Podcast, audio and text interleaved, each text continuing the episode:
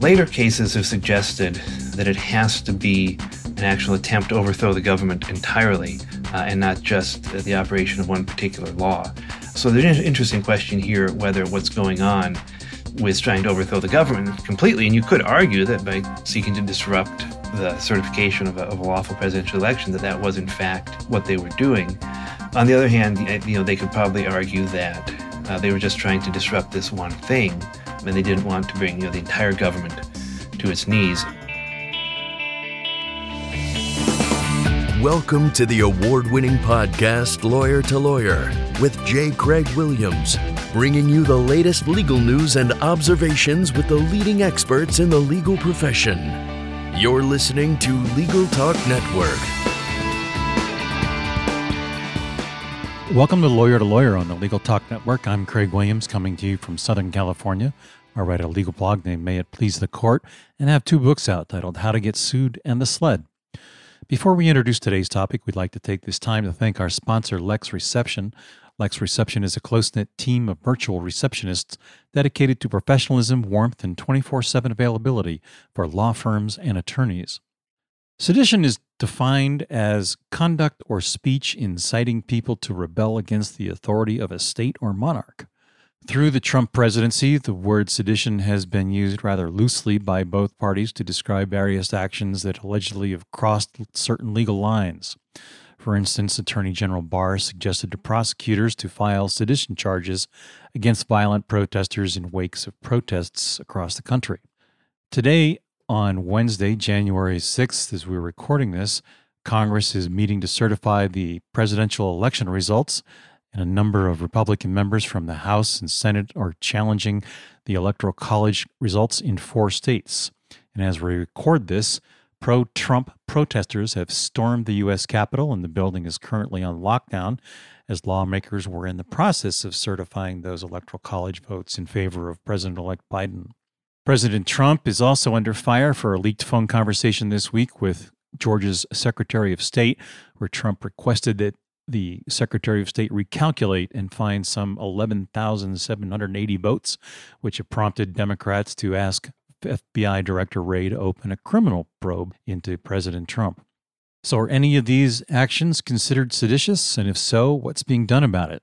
To discuss that today on Lawyer to Lawyer, we're going to be talking about sedition as it applies to the actions during the current administration, the legal line between sedition and free speech, and defining what is and what isn't sedition through several examples. To do that, our guest today is Carlton Larson, a scholar of American constitutional law and Anglo American legal history from UC Davis School of Law. Professor Larson is one of the nation's leading authorities on the law of treason and is the author of books on treason A Citizen's Guide to Law and the Trials of Allegiance, Treason, Juries, and the American Revolution. Welcome to the show, Carlton. Thank you. Happy to be here. Well, it's certainly an interesting day. Uh, we've got uh, some activity at the Capitol building, but before we get into that, let's talk about what actually constitutes sedition. Sure. So, sedition is one of those terms that has a very broad meaning. There's no actual specific crime called sedition uh, in the United States Code. It has been subject of various acts through, through, American history. I'm sure most lawyers probably remember learning about you know, the Sedition Act of, of 1918 in their you know, free speech class, and of course the Sedition Act of 1798, um, both of which were directed primarily at utterances that were viewed as uh, distasteful to the government. The closest thing we have right now in federal law is uh, the conspiracy, uh, the seditious conspiracy statute which uh, requires some use of, of force to try to prevent the operation of the laws of the United States. What's the difference between sedition and free speech? I mean, you know, certainly prompting people to overthrow a government and then doing so are two different things. Yeah, exactly. And so this was really sort of the birth of free speech jurisprudence in America came out of cases arising from the Sedition Act of 1918 where people essentially argued, you know, in, in various ways that the United States government was doing things incorrectly, and they were then prosecuted for sedition. And out of that, we kind of got the early dissent, the most famous dissent from Justice Holmes in the Abrams case, essentially arguing that uh, yes, you do have a free speech right to advocate policy changes, even you know, you can advocate the overthrow of the government. And eventually, the Supreme Court uh, came around to that. And so our current law is very speech protective, and to the extent that you can advocate even the violent overthrow of the government as much as you want, uh, so long as it does not create an imminent danger of that happening and it's not likely uh, that it happened. And that's from the, the Brandenburg case from 1969. So much of our free speech law has actually been developed in, in opposition uh, to things like sedition acts. And how does treason slide into the whole equation? So treason is defined in Article 3 of the Constitution, and it's limited to levying war against the United States or adhering to their enemies, giving them aid and comfort. So that's actually quite a, a narrow definition. Uh, levying war essentially limited to armed attempts to overthrow the government and uh, aiding enemies, you know, is aiding foreign groups in time of war. So treason is a relatively narrow part of our national security legal framework, and so uh, to the extent that sedition laws have existed, they've tended to sort of patch holes that the treason law uh, would leave open. There's lots of ways you can undermine the country, even quite significantly, without actually committing uh, treason. So we have laws, for example, on espionage as well, that catch some of those things that treason law doesn't. Right. And you wrote an article about whether it was seditious to plot to possibly harm Michigan Governor Gretchen Whitmer. What's your thoughts about whether that constitutes sedition? So there's an argument that under Michigan state law, that the people who plotted to do that, if they had carried it out, might have committed the crime of treason against the state of Michigan by levying war against the state of Michigan. Uh, that is, that they would attempt to use armed force in an act that would try to change the government and policies of Michigan. So, had they actually done it, I think they might have even been subject to a state treason charge. Now, since they didn't do it, they were subject, it was only a conspiracy, then they, they couldn't be charged with levying war. It would only be conspiracy to levy war. And historically, that hasn't been treated the same as treason. Uh, I don't know whether Michigan has a separate um, state sedition law that would reach something like this. Clearly, there's uh, you know plenty of other criminal laws that can come into play when, when something like that happens. And so, uh, often in these cases, you will see prosecutors you know, maybe take a look at treason or seditious conspiracy, would ultimately conclude that they it's simply cleaner to go with uh, some other offense. I mean, a conspiracy to commit a kidnapping, whether it's the governor or anybody else, is, is still a very serious crime. Well, our own AG Barr suggested to prosecutors to file sedition charges against certain violent protesters. Is that an appropriate suggestion, or is that really in the free speech area? Well, there's no, certainly no free speech right to engage in violent protests. I mean, there's there's no free speech right to uh, damage a government building or to try to take it over. And so the the literal language of the seditious conspiracy statute, which says, you know, by force to seize, take, or possess any property of the United States, contrary to the authority thereof, that would seem to literally apply. So it's not outside the realm of legal plausibility to suggest that that statute might come into play. Other statutes are, of course, ones that can be, you know, used as well. So I don't think he meant it as saying that they should be prosecuted for what they believed, but arguably for what they did. Right. Well, we have the instance today where the, there are armed protesters who have stormed the Capitol building. There have been allegations that there are they've planted explosives in the Capitol building and attempted to what appears to be take over a portion of the government. What what's your thoughts about that? Where does that fit in our discussion? It's um, really quite extraordinary. It, it's uh, you know I've had all kinds of questions about treason during the Trump years. I never really thought I would uh, get to the point where we'd be asking this one, but here it is. I do think the, the protesters pretty clearly committed a seditious conspiracy. Uh, again, there's language from the statute opposing by force the execution of any law of the United States, and they're clearly obstructing the Electoral Count Act and disrupting uh, the actions of Congress. So I think at minimum, uh, they could easily be charged with seditious conspiracy. There's a possibility that they may have even committed treason by levying war against the United States. Certainly, that's how the, the framers, I think, of Article 3 would have viewed it. They prosecuted people for armed insurrections that sought to disrupt the uh, application of a particular law. Uh, George Washington's administration protested the Whiskey Rebels, and John Adams's administration protested the Fries Rebels. And these were people who had uh, used force to try to resist federal tax law. Uh, so I think it's pretty clear if this had happened in the late 1700s, early 1800s, that it would have been prosecuted as an act of treason for levying war against the United States. Now, later cases have suggested that it has to be an actual attempt to overthrow the government entirely uh, and not just uh, the operation of one particular law. So there's an interesting question here whether what's going on with trying to overthrow the government completely, and you could argue that by seeking to disrupt the certification of a, of a lawful presidential election, that that was in fact what they were doing. On the other hand, you know, they could probably argue that uh, they were just trying to disrupt this one thing, and they didn't want to bring you know the entire government to its knees. So my guess is we would not see federal prosecutors bringing that charge. Um, there's also the, the two eyewitness problem, which is uh, a requirement for treason prosecutions that you have two witnesses to the same overt act, and that might be an issue in these in these these capital cases. Two witnesses. Yeah. So Article Three says for a treason conviction, you have to have two witnesses to the same overt act, meaning you have to have two people who have essentially witnessed it in person, and a recording of them doing it. So even if they're caught on video, is probably not going to be sufficient. Hmm. Interesting issue.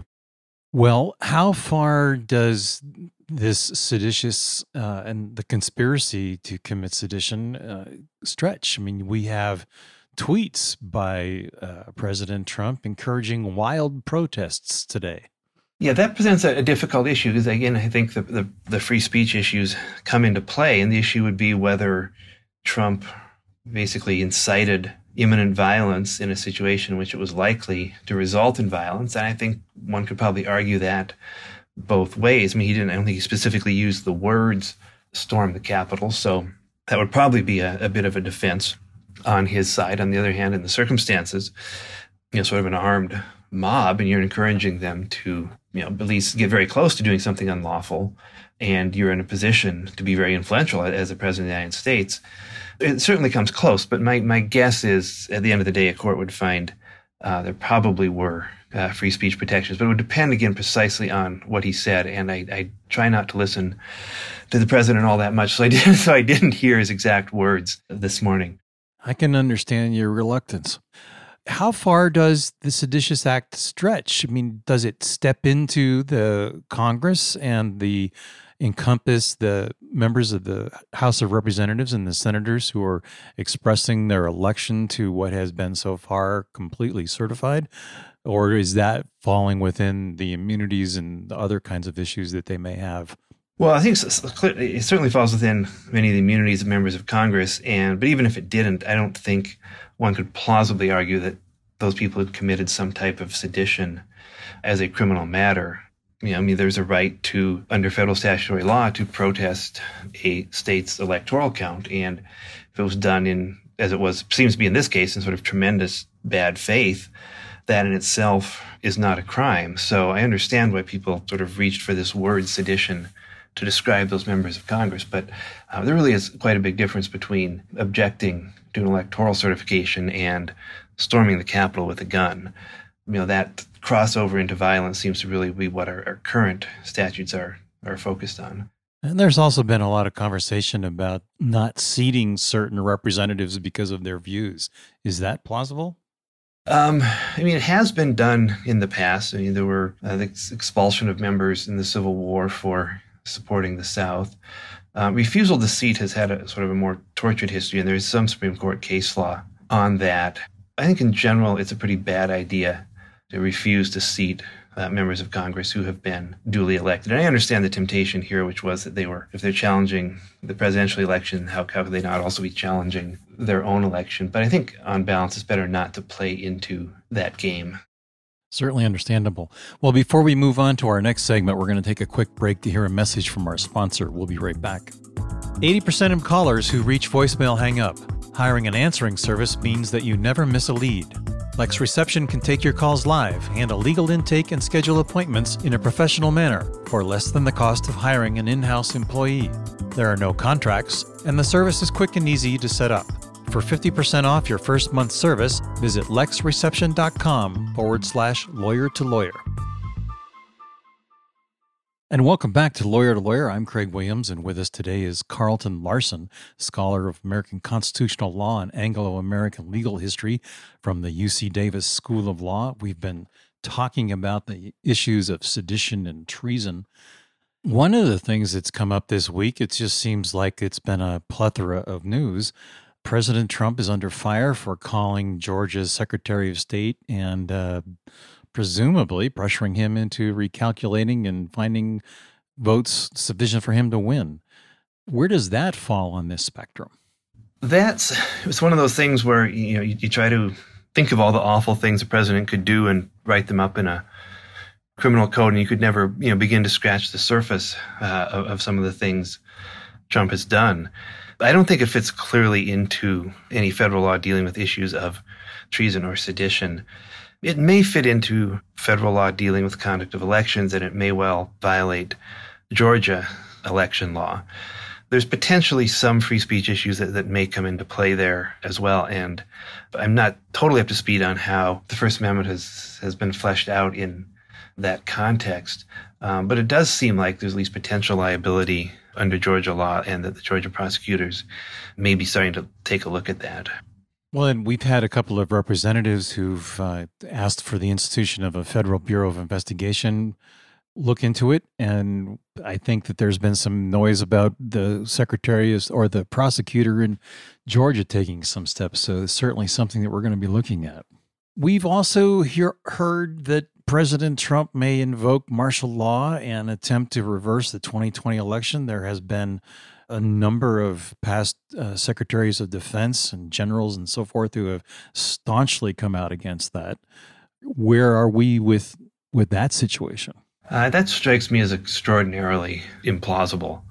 Uh, there seems to be zero justification for any invocation uh, of martial law. The military leaders have made very clear uh, the military has no role in American elections, and I don't think members of Congress uh, would stand for that. I mean, with with Trump, who knows? I mean, he, he he could potentially try to do almost anything, but that strikes me as a fairly far fetched scenario. Let's like take a look back at the history of sedition. I think I read in one of your articles that it's been more than 100 years since anyone has been prosecuted for it. How is sedition itself prosecuted if it's not a specific crime? Well, it's generally it's it, well, it's not. I guess is, is is is the short answer. And the the only part of federal law that would really apply would be, uh, you know, 18 U.S.C. Section 2384, which is is the cons- seditious conspiracy statute. And there's a distinction between uh, federal law and state law on these points, right? Yeah, so states are, are free to have their own laws on on this. In the present situation that we have with the people in Congress being locked down in the Capitol building, are we considering that to be something that is a, a state? A, how does that play in the District of Columbia? It'll be certainly be an offense both, I think, under federal law and probably under District of Columbia law as well. So I imagine they could be indicted both in DC Superior Court as well as the U.S. District Court. I don't know when you have, you know, potentially both charges arising out of the same course of events, how the DC courts have dealt with that. In the context of the original framers, how has sedition been viewed? Has it been more of a, an act against, as it was in England? Is that where we derive, we derive this law from? Yeah, so I mean, under um, English law, there was the crime of seditious libel, which was the crime of, of criticizing the government. And it was really quite a, a pernicious law um, because if you were charged with it, you had to prove that, that what you said was true. And, and, it wasn't the prosecution's burden to prove that it was false. Uh, it was viewed as sort of libelous per se, and then the, the burden shifted to you. And most bizarrely, truth was not a defense. So if you argued, well, yes, the government official was as rotten uh, as I claimed they were, and I, I, can prove it. That wasn't sufficient. And when the um, Sedition Act of 1798 was enacted here in, in, the United States, we got rid of some of those worst features of, of English sedition law. So the supporters of it said, well, we're actually liberalizing things compared to English law. And so this is, is more favorable to free speech. But for critics, that still wasn't enough. That at the end of the day, what you're still doing is, is criticizing uh, the government and putting people in jail for that. Uh, indeed, a congressman, Matthew Lyon, uh, was one of the people convicted. He was actually reelected to Congress uh, from his jail cell in Vermont. He was a, a, fascinating character. He got into a fight with another member of Congress uh, where he spit in the in the member's face, and the member then attacked him with tongs from the House fireplace. Uh, so violence is not completely unknown to the floor of the United States House. No, certainly not the first time it's been there. I mean, it was there in the American Revolution and again during the Civil War. How did the Civil War play into the definitions of sedition and treason? So during the, the Civil War, there was essentially a new statute enacted, which essentially is currently under U.S. Code called rebellion or insurrection. Uh, and it says, whoever incites, sets on foot, assists, or engage in any rebellion or insurrection against the authority of the United States with laws thereof, or gives aid or comfort thereto, shall be fined or imprisoned for not more than 10 years. Uh, so essentially, it was a sort of a lesser form of punishment than treason, uh, which was a uh, capital crime. And so that was something that was occasionally used during the Civil War. The big issue with respect to the Civil War was when it was over, whether to prosecute the leaders uh, of the Confederacy for treason. And so Jefferson Davis actually was indicted, but his case eventually fizzled out and he received a pardon from President Johnson. Let's talk a little bit about that type of prosecution. There have been significant calls for President Trump's prosecution after he leaves office. I mean, we've we've done a segment on it ourselves. How does uh, the prosecution of a president play into history and what really are the considerations that we need to be thinking about? Well, I think there's sort of there's two big issues that, that inform this, and in some ways they point in different directions. And so getting the balance right can be tricky. And uh, the first is the basic proposition that no one is above the law. Uh, and if the president commits a crime, that he or she should be accountable in the same way as any other citizen. This is certainly true with respect to pre-presidential crimes, but I think it also applies to crimes committed while one was the president. And the impeachment clause is very clear that even if you're impeached afterwards, you're still subject to prosecution for crimes that you might have committed. And if we say, well, you don't get prosecuted because you're the president, we're essentially saying the presidency is a license to commit crime. And that can't be correct um, in a nation committed to the rule of law. At the same time, you really don't want to criminalize what might be simply political disagreements. I mean, we don't want to live in a country where after every change of administration, uh, the prior president is then prosecuted for crimes. And that that's and that becomes a big remit for the new president is to go investigate the old regime and see what crimes they might have committed and hopefully send them to jail. I mean, that happens in other countries, and those usually aren't countries that we admire. So one has to be very careful that what you're investigating is in fact real crime and not just carrying out a political vengeance. And so getting that right, I think is, is going to be enormously important.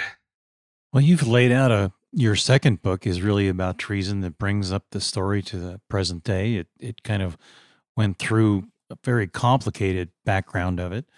Where do you come out on this?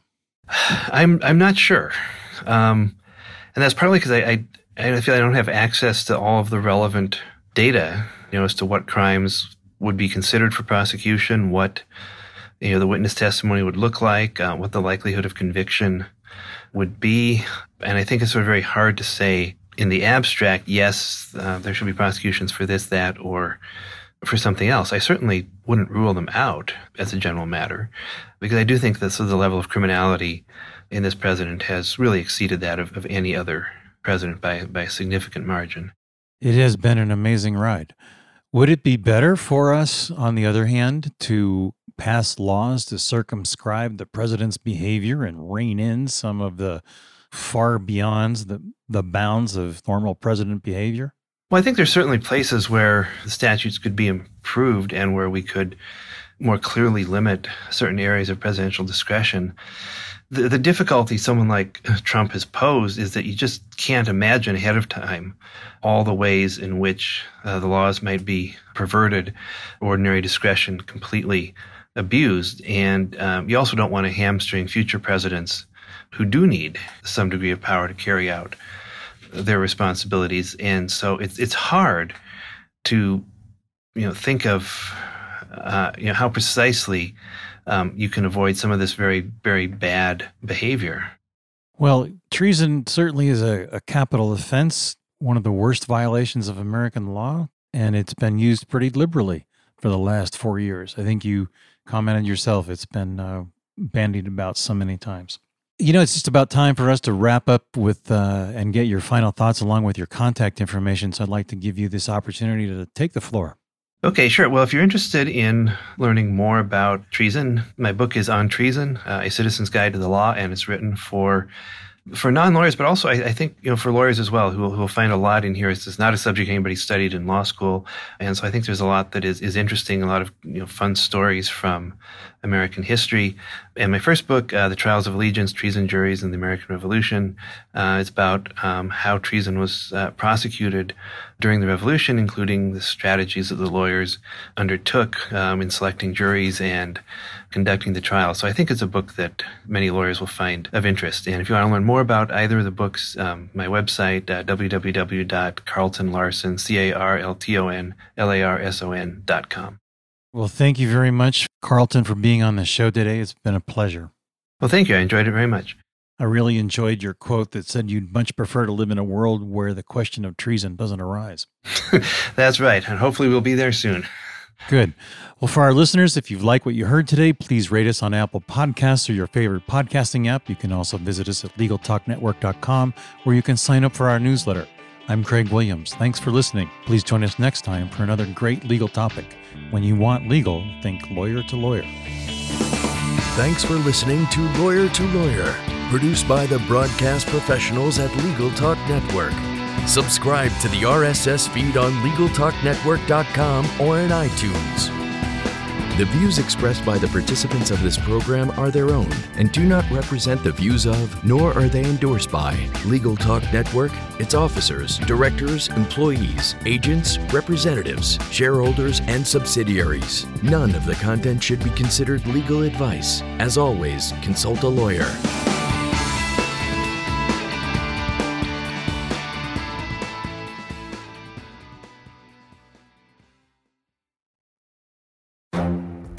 The Lunch Hour Legal Marketing Podcast, your resource for the tips and tactical advice you need to grow your business. Plus, keep up with the news and commentary you crave to stay one step ahead. It's hosted by me, Gyi Tsakalakis.